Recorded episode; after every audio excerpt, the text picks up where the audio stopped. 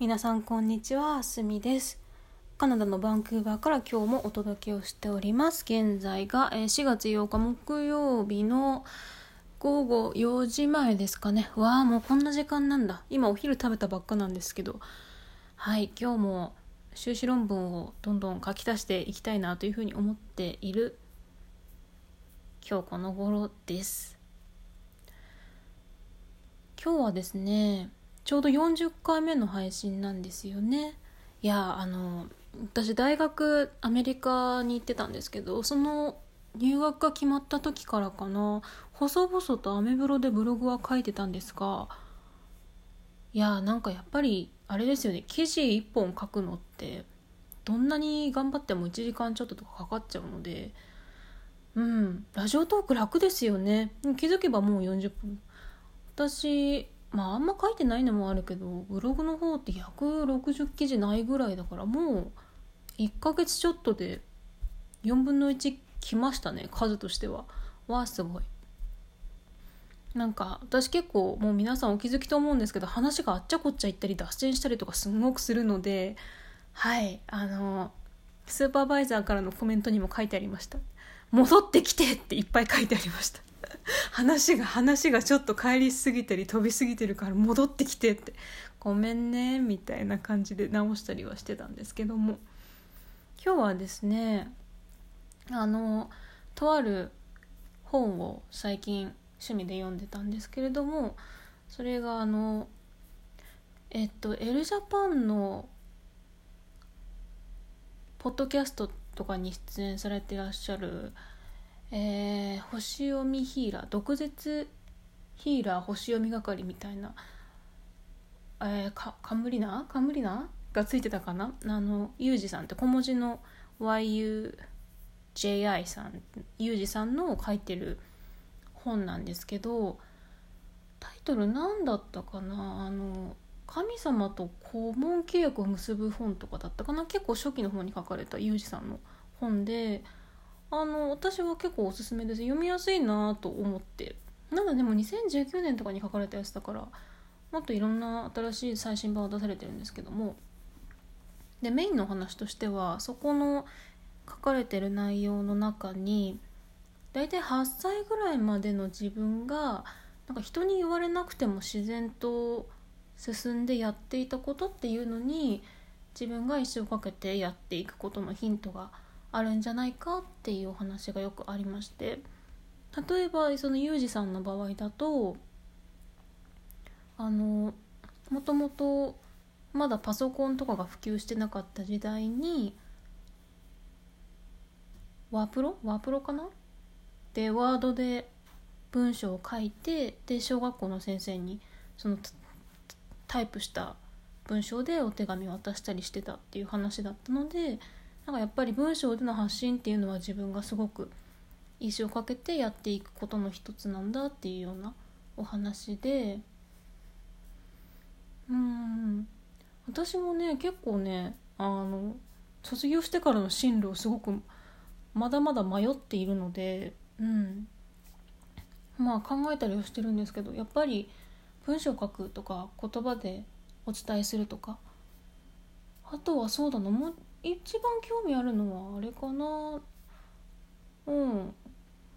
高校生とか中学生とかに教えるのはすごく前々から好きで興味もあるんですがうん。まだどうなるかわからないですけどもね。でも教育とかの関係することはできたらいいなっていうふうには思ったりはしてます。うん。まあ、自分自身が学ね公立の学校全然合わなかったんですけど勉強自体は好きだったので。うん。そういえば昨日も私は自分のが自分が就論直しながら隣で今お付き合いしてる方がその人はうちの学校の別の学部の博士課程で今、えー、博士論文書いてる人なんですけどうん。なんかねたまたま子供の時になりたかったものの夢の話になってでその彼はちっちゃい頃に体が弱くてと。でまあただ頭がすごくいい人だったのでゲームをしながらその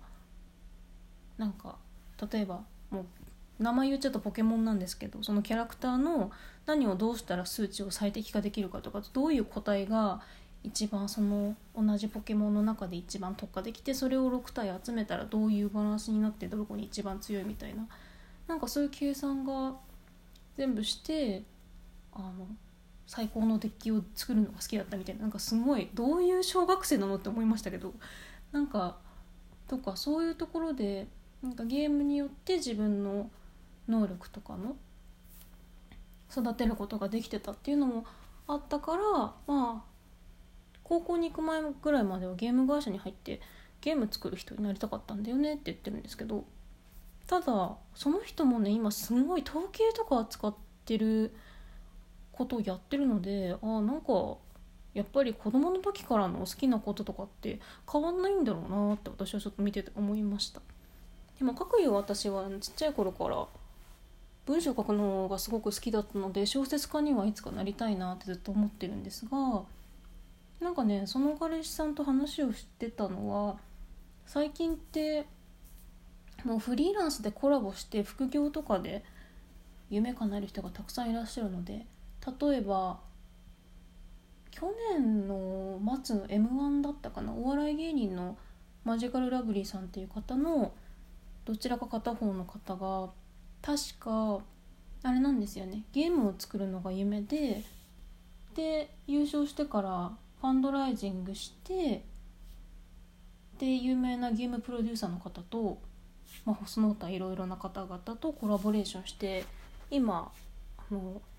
スイッチで買えるゲームを作成してるって話とかを聞いたので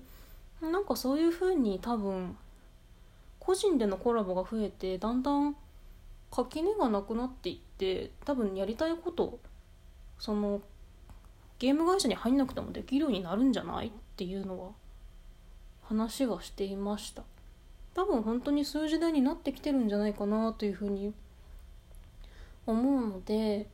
まあ私も発信を続けてうん私の場合発信って別に商品売るためにとかじゃないんですよね。ただ話したいことを言っちゃってるだけでなんかそれでいろんな方々が新しい世界の見方をなんかねもし気づいてくれたらいいし気づかなくても自分と同じ考えの人がいたんだって癒されてくれたらそれだけでも全然意味があることだなというふうに思ってるので